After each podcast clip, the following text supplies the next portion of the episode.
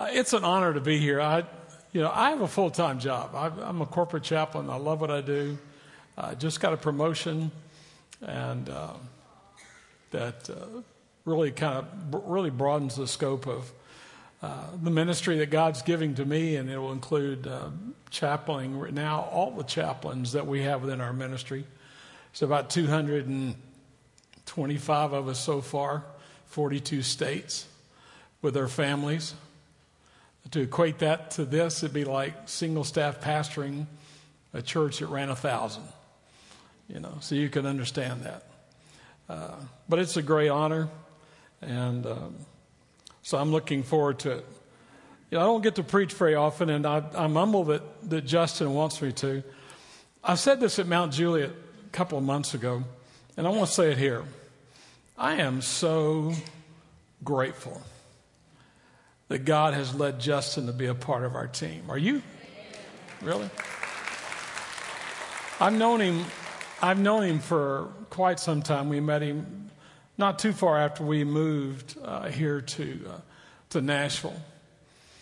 And I just love that this week we we studied together, and, and he is so fresh. And uh, as one guy said, he's smart. I'm not sure I'd go that far, but he is smart. no, but uh, Here's what I'm excited about. This, this comes from a, a retired, what, what do they call us elders that aren't elders anymore? Retired or former or farmer? Anyway, um, I just, you know, when you, when you pray, my last pastor, let's put it this way, my last pastorate, my heart and passion was that we had to do something to reach the next generation or the church is going to die. Do you understand that? You know, if we're not constantly reaching uh, younger generations with the gospel of Jesus, uh, we're going to be in trouble because we are an older church. Uh, so I think that's, I, I'm excited because that's Justin's passion. He loves you. Let me tell you, he loves you.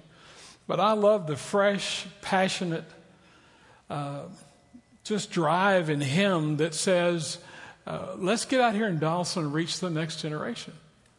Let's get more young people. Let's get young couples in here. Let's, you know, let's get them in here. Those that are unchurched, not just passing paper along from one church to another. Let's get people who are unchurched, you know, that need to be loved, that have never experienced love. Those who need compassion, who need forgiveness because they can't find it anywhere.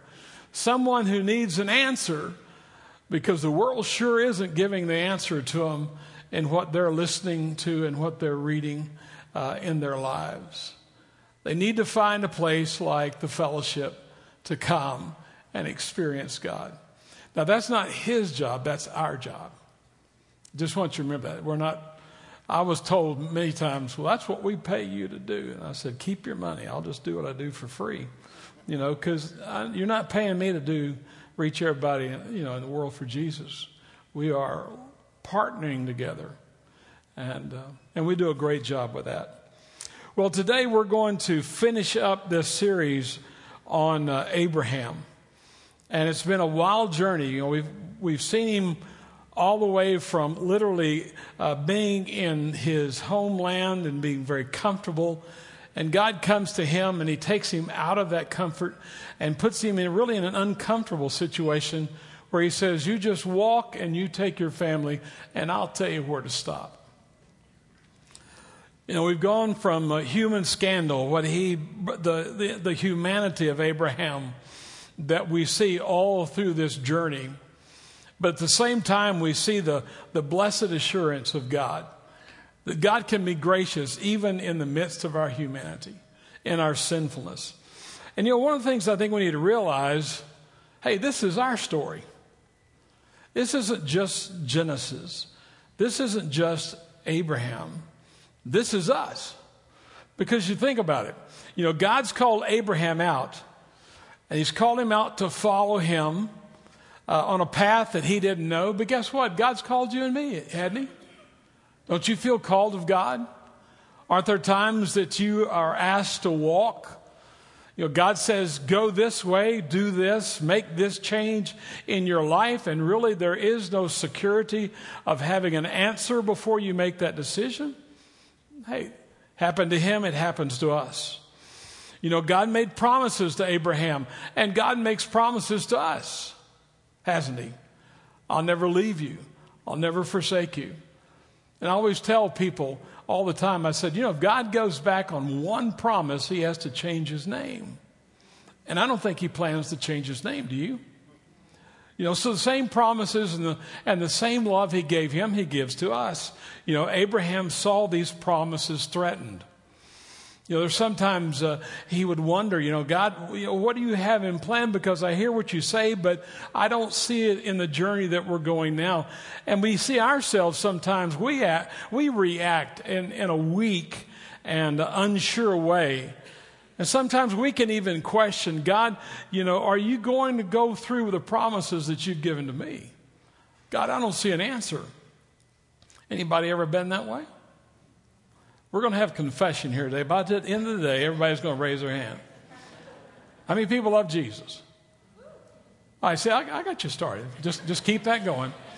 I want you to know it's the first time I've ever preached a, uh, a message left handed because I had shoulder replacement and this one doesn't work real good. So I'm, I'm trying to figure out if I am a left handed preacher. We're going to find out today, I can tell you that. You know. But even in his humanity, you know, uh, God stepped into Abraham's life and showed him grace. And he showed him love and he showed him forgiveness. And I want to tell you that's the same today.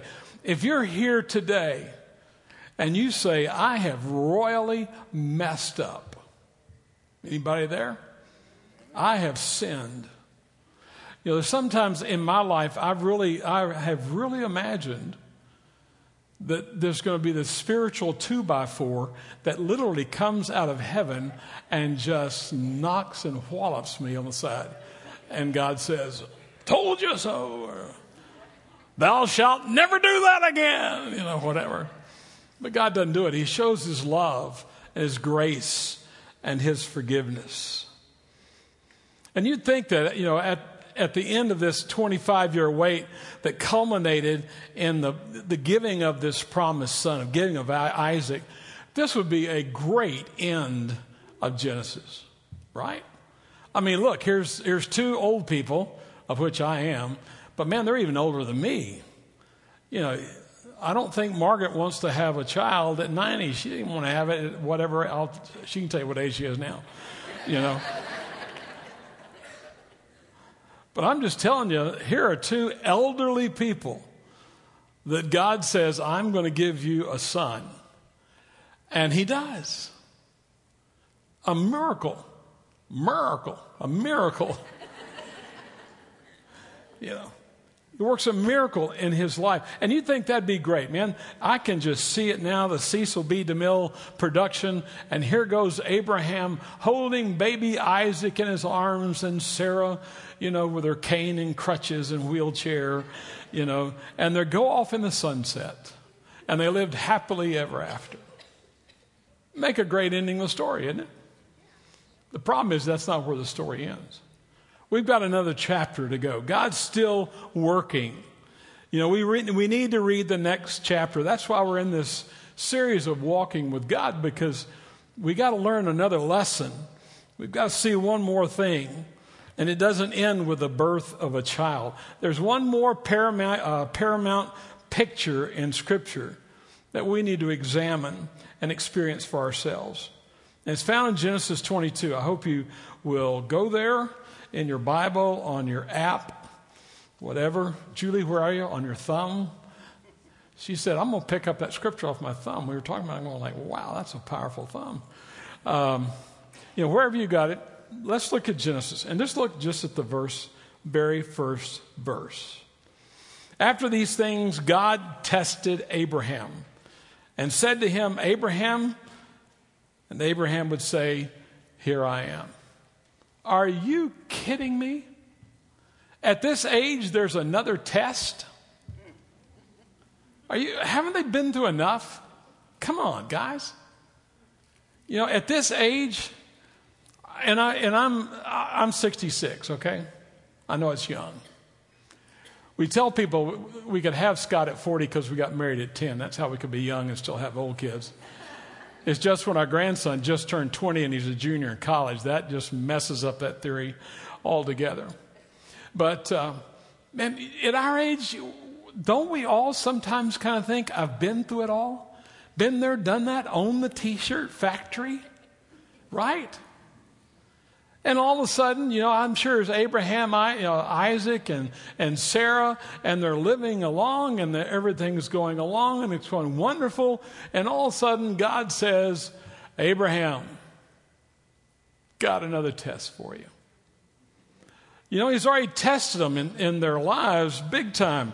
I mean, we see it the very first part. He tests him, you know, to leave a country where he was experienced, where he knew everything. He had land, he had houses, he had everything he'd ever want in life, you know. And, and even he was serving not God, but other gods. But then God comes into his life and says, Here's the test, buddy.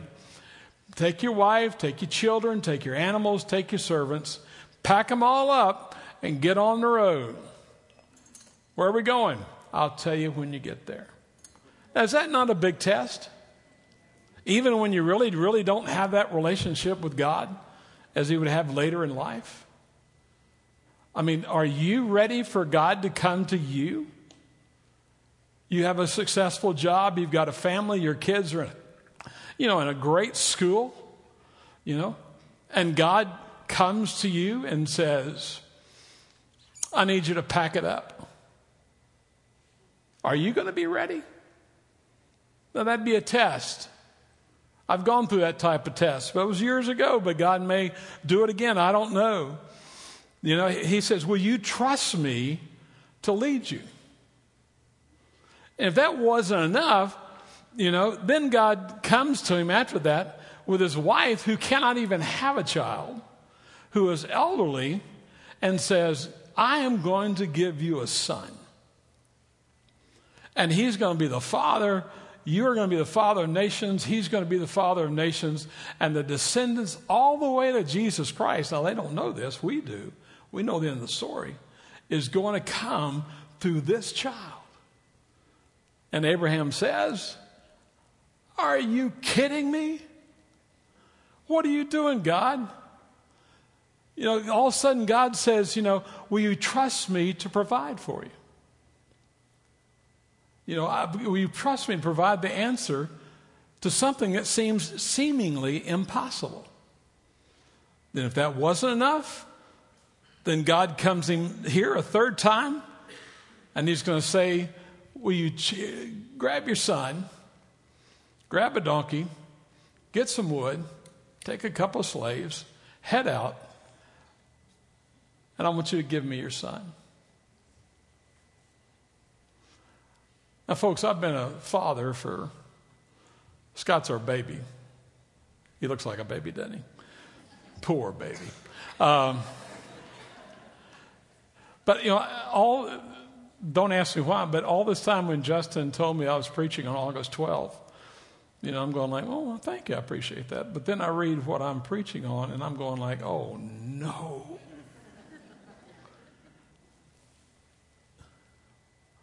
What if God came to me and saying, grab your son, get in the car, grab some firewood. You're going to sacrifice your son to me.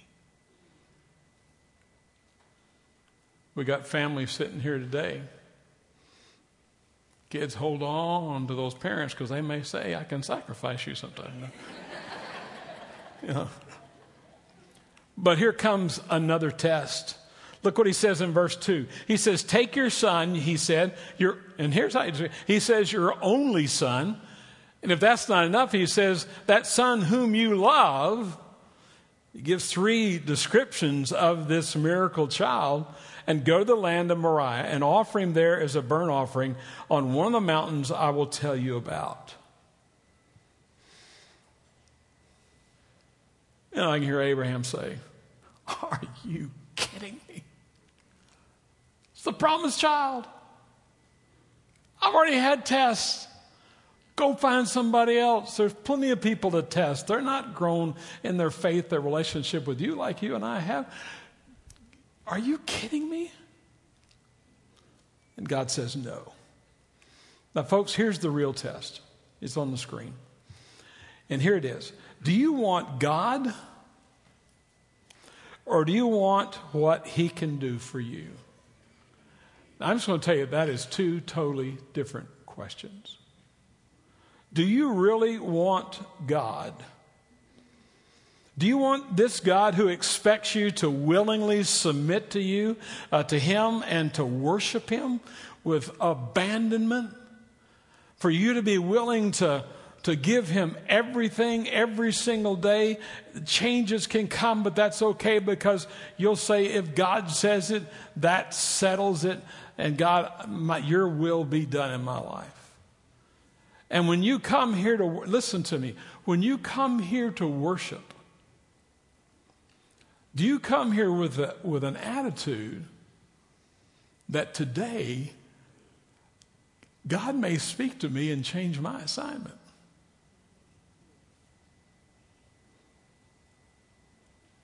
Or do you like this, the comfort of sitting? You know, we're the consumer Christians. I just want what the church can give me. I, you know, don't keep me too long, all that kind of stuff. You know, just just just give me, give me, give me. I don't want to give anything else. I've already given my life to Christ. That's enough. You know, I'm not giving anything else. Do you really want God, or do you want something He can give you, or do you want Santa Claus? Now, don't laugh because I mean it's where you are. You know, you know somebody who will worship us, and somebody who'll give us all the stuff we need. Anybody ever said, Now, God, if you'll just let this happen in my life, man, I can love you more. God, if you just if you just give me that, man, I could really worship you more. You know, I could trust you more. You know, if you do this, that, or whatever, and we kind of go into the spiritual negotiations with God. But listen, that's not what God wants. That's not what God demands. God just demands us we come to Him. He created you for fellowship. And He created you for you to worship Him. Not for Him just to be some object that you give time to. But embarrassing enough, in our life, sometimes God's more the latter than what He intends to be uh, in our life. So, when it comes to testing, and let me just tell you if somebody here is really being tested, whether it's the first time, second time, the 20th time. I really wish I had time, and I really don't. But I'm just going to tell you in the last, since 2005, was that, Wayne? 13 years? I'm not a good, Marines are mathematicians, not me. They're not? Okay. But anyway, since we moved here 13 years ago, we have gone, I have gone, Mark and I have gone through three or four major tests. I wish I had time to tell you. If you want to know, uh, tune in later. Maybe we'll have time to do it. So I just want to, just trust me when I tell you that this comes from experience, not just from knowledge that comes out of a book. When I, when I do this, I'm talking to myself, and, I'm, and really I could say this is what God's been doing in my life.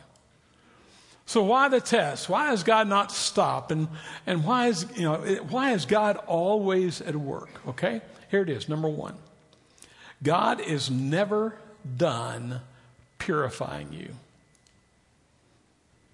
God is never done purifying you.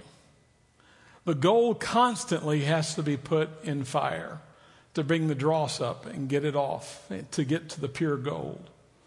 And God has, is constantly purifying us in our life. Let's look at Abraham. It was 25 years from the promise until the son came to be. And now over 10 years has passed, probably between chapter 21 and chapter 22. Possibly about 20 to 30 years has passed and in that 20 or 30 years, Abraham has had a chance to build a very strong and very firm uh, relationship and a bond with Isaac. You know, he had already given away a son when he was 13 years old, Ishmael, and that really hurt him. And you can just know that with this son, he was going to do everything he could to love him, for him to know God, to teach him, to make him into the man that God wanted him to be in his life. You know, but what God is saying to him, he says, Look, I want you to take this son that you've waited for now for decades. I want to take away this miracle child, the son of promise. I want to take this son of a covenant this son that you love with all your heart, and I want you to give him back to me. Now, I will tell you that when our daughter Marianne was born, 1974, I'm going to be good about this one, and Scott was born 1978. Uh, no applause. I just remember the dates, okay? Um, but I remember the very first thing Margaret and I did when they were born is we, we, we held hands with the baby there and we've said, God, we give these children to you. Now, whether we have them for five days, five years, 10 years, 20 years, 50 years, God, we are going to dedicate ourselves to see that these children come up to know you as Lord and Savior. And God, that they become all that you want them to be. Now, that's a challenge in itself because even when they're sitting there as a baby, you're going like, am I really going to pray that if this child dies within four or five days, it's okay because that was the time God gave to me? I mean, it, it, it wasn't a it wasn't a half-hearted prayer. It was a very serious prayer. But this is a lot different. This is deeper. Because he says, I want you to give him back to me. You know, James 1 says it this way in, in verse 2. It says, Consider it great joy, my brothers and sisters, whenever you experience various trials because you know that the testing of your faith produces endurance. And let endurance have its full effect, so that you may be mature, complete, and lacking nothing. Count it joy. Why? Because God's purifying you. God's making you into the person He wants you to be. 1 Peter 1 6 says, You rejoice in this, even though now for a short time, if necessary, you suffer grief in various trials so that the proven character of your faith, more valuable than gold, which though perishable is refined by fire, may result in praise, glory, and honor at the revelation of Jesus Christ. A writer, Thomas Mann, says it this way, and I think it's on the screen. This is pretty profound. He said, God demands that Abraham kill his own only son within the context of the cycle God demands Abraham to kill the promises God has made and thus return its state at the end, uh, return it to the state it was in at the primeval cycle, which means you're going to go back as life was even before you met me.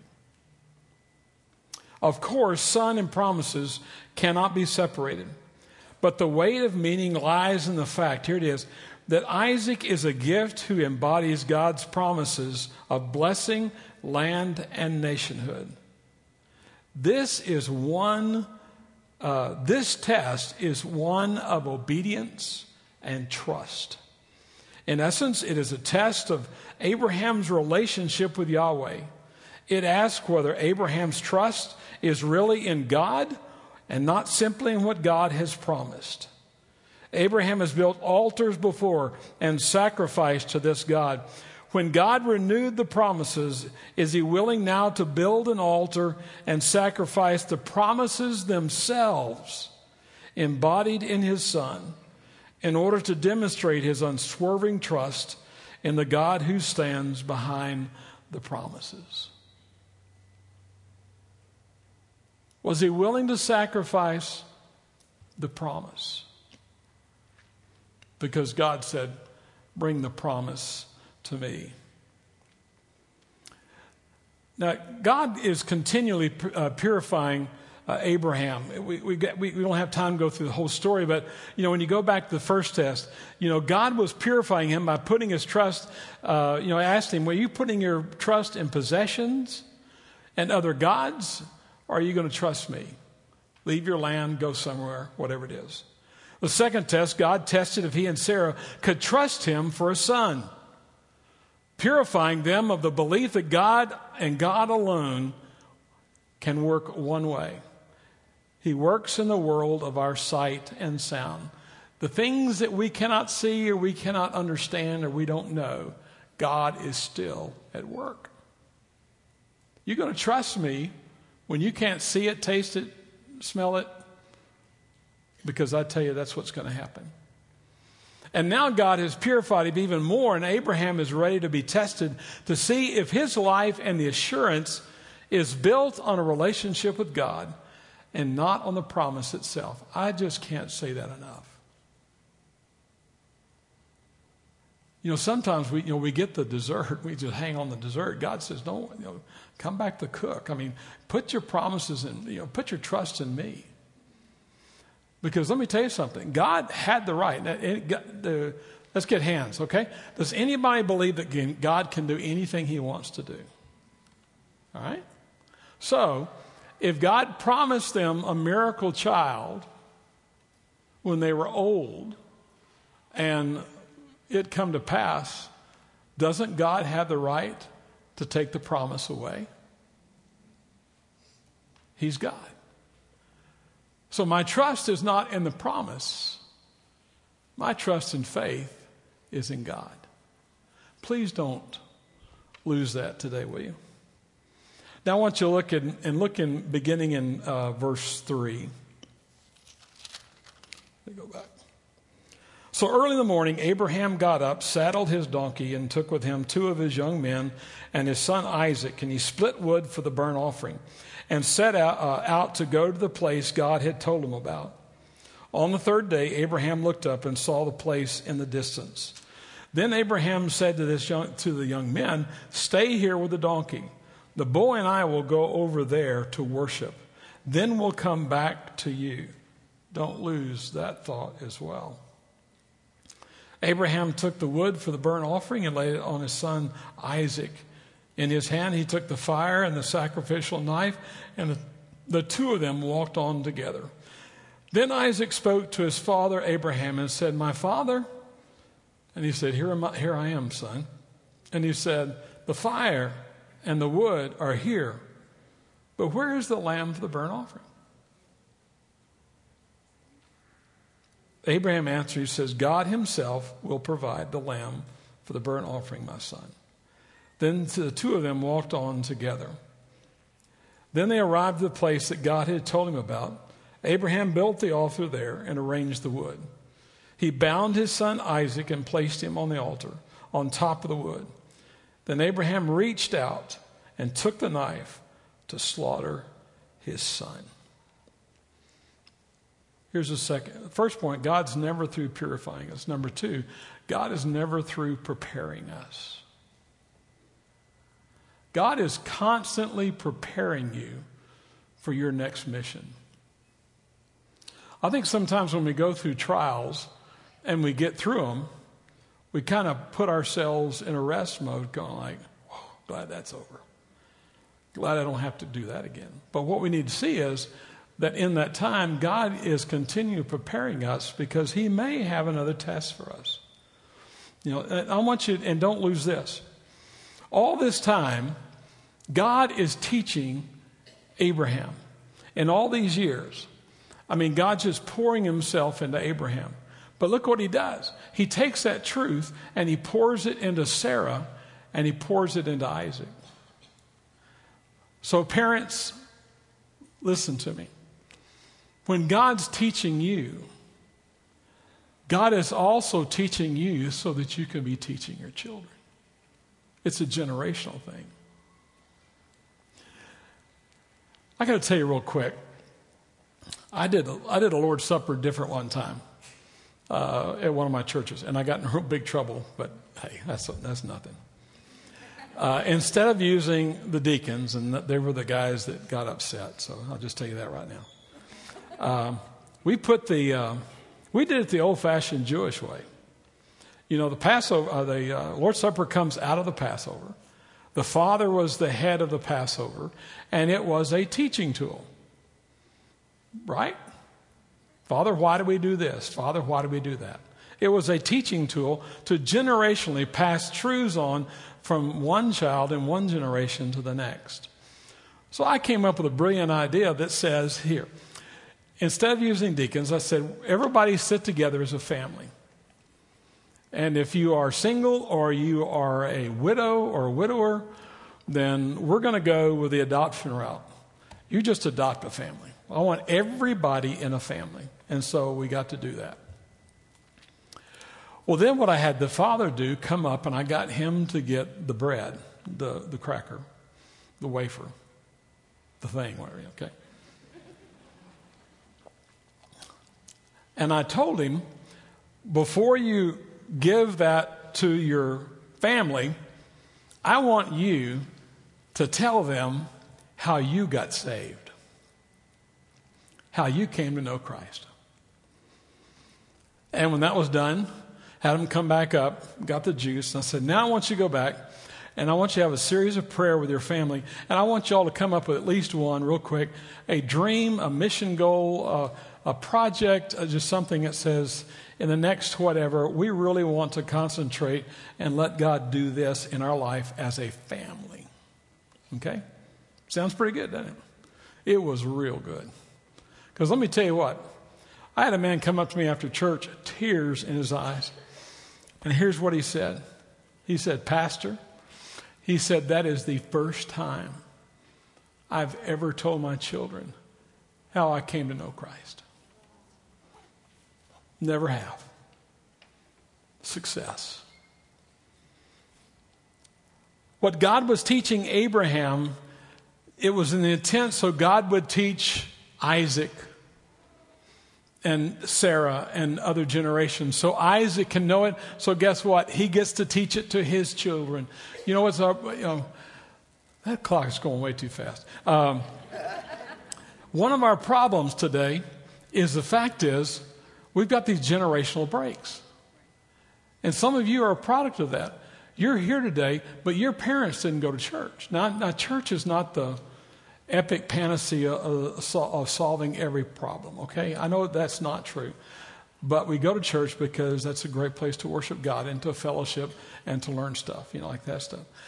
But some of y'all grew up and you're here today and you'll say, I didn't get any of this religious background and this this, this thought about God's love and God's mercy and Jesus Christ and the cross. I didn't get that as a kid in devotional time at my house. I'd have you raise a hand, but I'm not going to. But you did. Guess what? The chain was broken, but the chain can be put back together. Folks, we need chains molded and mended so the generational truths of who God is and what He's done could be just like Abraham and Isaac and all the generations after that. You know, Abraham developed in trust and relationship. And so he developed, you know, the trust and relationship of Isaac and Sarah. You know, and the, the faith of, of Abraham is evident, very evident in his obedience. You know, in, in a three day journey to Moriah, he literally shows his response is one, listen to this, respond, he responds that he totally comprehends what God is wanting him to do. And he totally understands what it's going to cost him. But he does it anyway. Us? Somewhere along that three day journey, I'm bolting back home. Because, God, I'm not willing to sacrifice my son. But he knew it in his life. And let me just tell you something. I really believe that Isaac knew it too. Because, you know, it, one of the things that uh, the writer said is that Abraham had become very familiar with uh, sacrifice to God. And he taught his family about that. Don't you imagine that, that Isaac went out and found the lamb sometimes? And he taught him, he says, Son, here's the animal that you need to get, and here's the kind that we're going to sacrifice to God because he's the very best, and we're going to give our best to him. Don't you think he had been involved? Because we really think that, you know, it's an argument of silence. Trust, I know that. You know, some people think that this kid's like five, six, seven, eight years old, but we really think he could be anywhere from 20 to 30 years old. This is a man. And he had so, and listen, don't, don't miss this he had so learned to trust God and be obedient to God from his fathers being trustful and obedient to God. That when it got to the point that the fire and the, the wood's on there, Isaac doesn't move. He puts his hands together and he puts his feet together. And he knows, I'm the sacrifice. When he said, Dad, where's the lamb? I kind of think maybe Isaac knew the answer. You're looking at him. So when God was preparing him, this is something that I've, I mean, I love teaching now because I've preached this message a hundred times. But man, to think about Isaac, the view of this passage from Isaac's eyes, it, it becomes powerful. That God was preparing him as well. Abraham's decisions to show devotion to God rather than being guided by his emotions and his, his feelings. And so we just we realize that God prepares all of them, and God's preparing you. When God says that He will provide your, your needs according to His riches and glory, folks, sometimes those needs are preparing you mentally and emotionally and physically for the next assignment God wants to give you. I think some of y'all could give a testament to that as well today.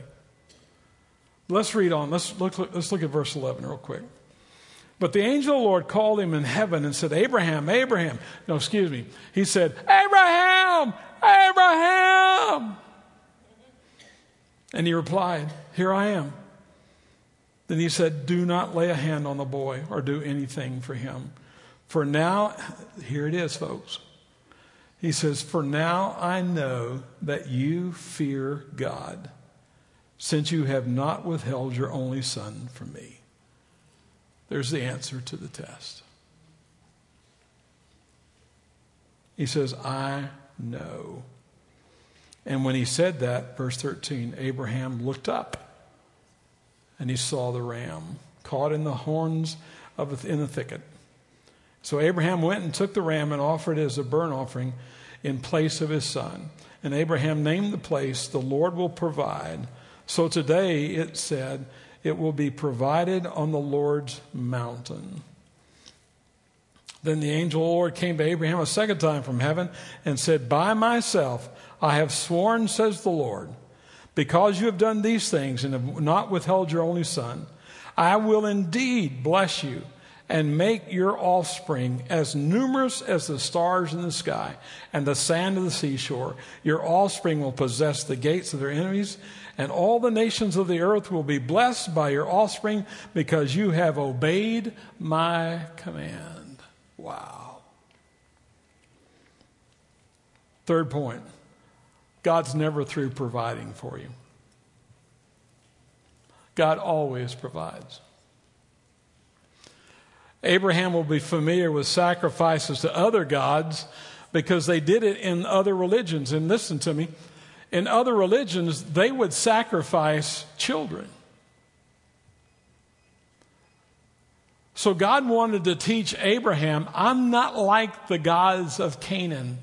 I'm not like the gods that you served and other people. I am the God. I am that I am. I am the one and only true God. And he gives evidence to him of that because he produces and provides the lamb. And the point of the whole story in the lesson is really found there in verse 12. When he says, For I know that you fear God, since you have not withheld your only son from me. The whole experience was for God to see that Abraham worshiped God and not simply the gifts he could give to him.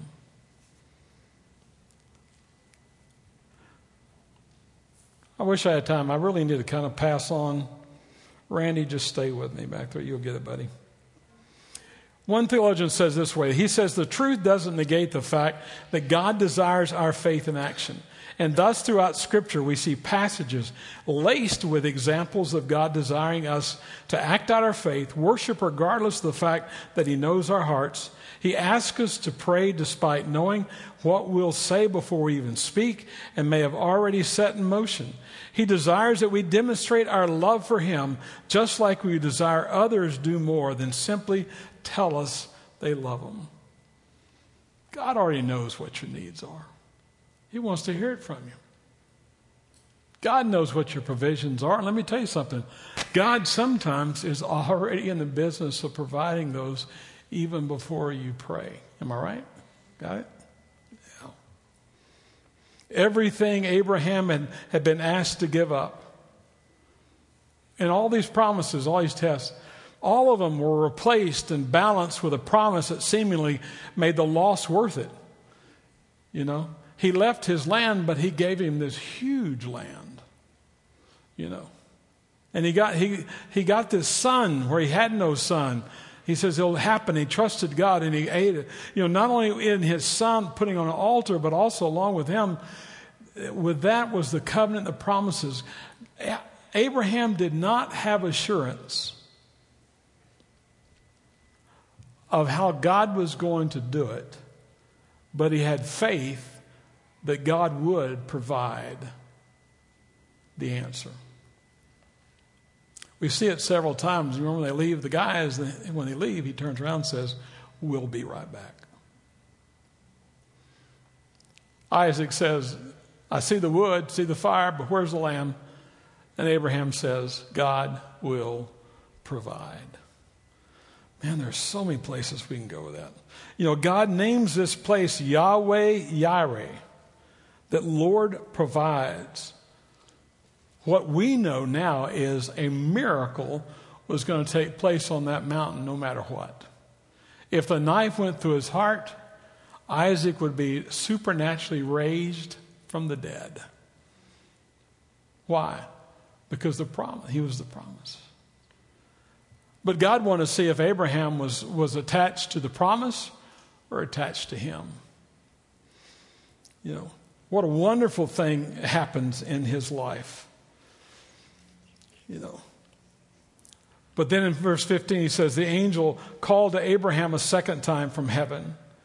And he gives him a new, he just reestablishes this covenant. He says, By myself I have sworn, this is the Lord's de- uh, declaration. Because you have done this thing and have not withheld your only son, I will indeed bless you and make your offspring as numerous as the stars of the sky and the sand of the seashore. The promise is intact. So it begs the question, and we've asked this two or three times, and I didn't want to miss it. Are you in a covenant relationship with God, or do you feel like you're in a contract with God? Are you in it for life? Are you in it to the point that says if it gets really tough, I'm bolting. I'm out of here. Let me close with this. Can I, you know, it's a great story. You know, and and we read this as a very cute story. I've been I've been hearing this story since I was a kid. You know. But while we're reading it, you know, everybody's getting dramatic and someone in the back of the crowd says, "Hey, he provides a lamb. Don't get too anxious. Have you ever been to a movie and somebody's already seen it and they're sitting right behind you? Uh, you know what I'm talking about? And you, are you're just in there going, oh, she dies. and I'm going, are you kidding me? You know. Our Murphy's Laws, they just start talking.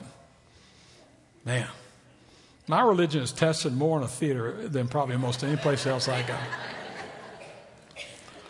I'm gonna leave you with this image. How many of y'all have gone to Disney World, Disneyland? Anybody? Anybody there? You know as well as I do now. I took Scott. Were you five when we went? Five or six, something like that. But you go now. You got to take out a loan. Am I right? I mean, you got to take your savings you got to take your IRA, you know, especially with big families. And uh, to pay for that sucker. But what if you did all that and you and you did all that and you stay on campus, you know, and on campus they've got that monorail. Let me just tell you, it's it's a it is a mono mundane rail. It just goes from point A to point B. You get off. There's no excitement. There's no there's no safety issues. You can sit there. You know, we went when we went. Margaret is not crazy about uh, roller coasters, and it was Space Mountain. Okay. Now, Space Mountain, some of y'all haven't gone. I can't believe anybody has never gone. But Space Mountain's two things. One, it's a roller coaster. But number two, it's in the dark. You know, I'm in there and I, something slapped me all the face, and I'm like, Margaret, quit slapping me. No, it's the cover off my camera, man. I think it's just going nuts. It's just going nuts in there, you know. But I got her on the roller coaster, you know, we stood in line, all that kind of stuff. And I'm sure she's sweating bullets. I'm not, you know, do I really want to do this? Well, here we go. We get on it, and when we get to the bottom, Margaret's first words are, Let's get back in line. We're going to do that again. And I'm going like, I don't know if I want to do that. I didn't feel so good the first time, you know. But we got back in line, we did it again. We're willing to take a chance. Roller coasters, they go up and down, they go sideways, they jerk you this way. You defy gravity, everything else about, you know. But what if we spent all that money to go to Disney World or Disneyland and got on the Mount, Mount monorail and never got off? Say, no, I'm not getting off that monorail. That's where all the scary stuff happens. That's where the unknown is. You know, that's where the, you can get hurt. You know, so I'm just going to stay on it. I mean, we've paid thousands and thousands of dollars. No, I'll just I'll spend the day and I'll just read the, I'll ride the monorail back and forth and back and forth. Sometimes, folks, that's like us in life. You know, we want to live a Christian life safe. We want to just ride the monorail fellowship church train. I'll just come, I'll be here, I don't want challenges, you know, I just want to be safe. Don't ask me to do anything. I know Jesus, that's enough. Let me just live my life. But where life is learned, and where we learn to trust God, and where we learn that God prepares us and He provides for us, and God pures for us, is not on the monorail it's in the park. And if you think about it, folks, life is not a monorail, life is a roller coaster. We are placed on that roller coaster really whether we want to be or not. In the midst of it, I pray that you can find God. In the midst of it, I hope that you can say, I don't know what to do, and God, you're testing me, and, and I don't know what it is, but God, I will just realize that you're at work to purify me, to prepare me, to provide for me. Now, here's what I want you to do very simple. Some of y'all here today have something that you need to lay on the altar. You know, one of my friends used to call them pet rocks. You know, we got pet sins. We got things that, you know, we just, we don't want to give up. You know, no, God, you can't have that. It's mine. All of us in here have something that we need to lay at the altar. I want you to imagine the wood's here, the fire's here. But where's the sacrifice? The sacrifice was on the cross. Jesus shed his blood for you that you could have life and have it eternal and abundant. That he could be the Savior and Lord of your life, that he could live in you and he could pur- help purify you and make you more of what he wants you to be, and he could prepare you for the things in life, and then he can provide for you where you can live this life. What would you bring to the altar today? Let's pray for a minute. Band's going to be coming back up. Very appropriate song this morning. And can I say this? I mean, I'm, I'm, I'm here every week. You don't like it? See me next Sunday. I usually sit back over there in the corner. But sometimes it bothers me that we don't respond openly. You know, I'm afraid to get up from my chair. I'm, I'm really afraid to come up front. I'm afraid that somebody might, oh man, what what's going on in their life? There must be something really going on. You know. No, this is just between you and God. If you've got something to lay on the altar to God, get yourself up here. It doesn't matter who sees you, who doesn't see you. The matter is that you come to the foot of the cross and to the altar that has been provided for you and saying, God, today I yield it all to you. Do your thing. And if you want to articulate that with someone, there'll be prayer partners on both sides. If you want to have a time of worship at the altar, you can come and, and have communion. If you want to express that thing that you want to give away or that thing that you need to just to give to God and be obedient, you can write it out and put it on the cross. And this staff, very quietly, just as a staff, nobody else knows about it, they will pray with you, not for you, they will pray with you that God can do a work in your life. God, we just thank you for the day. Lord, we just thank you that because of Abraham, we have Jesus. Because of Abraham's faithfulness, because of his story, it helps us. It is our story.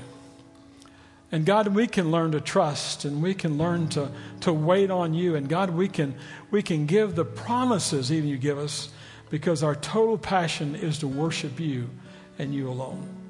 And God, for you to do what only you can do, when you want to do it, how you want to do it. But God, our trust is going to be in you, not in chariots, horses, or anything else. It is in you. And Lord, where we failed, may we come to this altar today and find grace, forgiveness, love. In Jesus' name.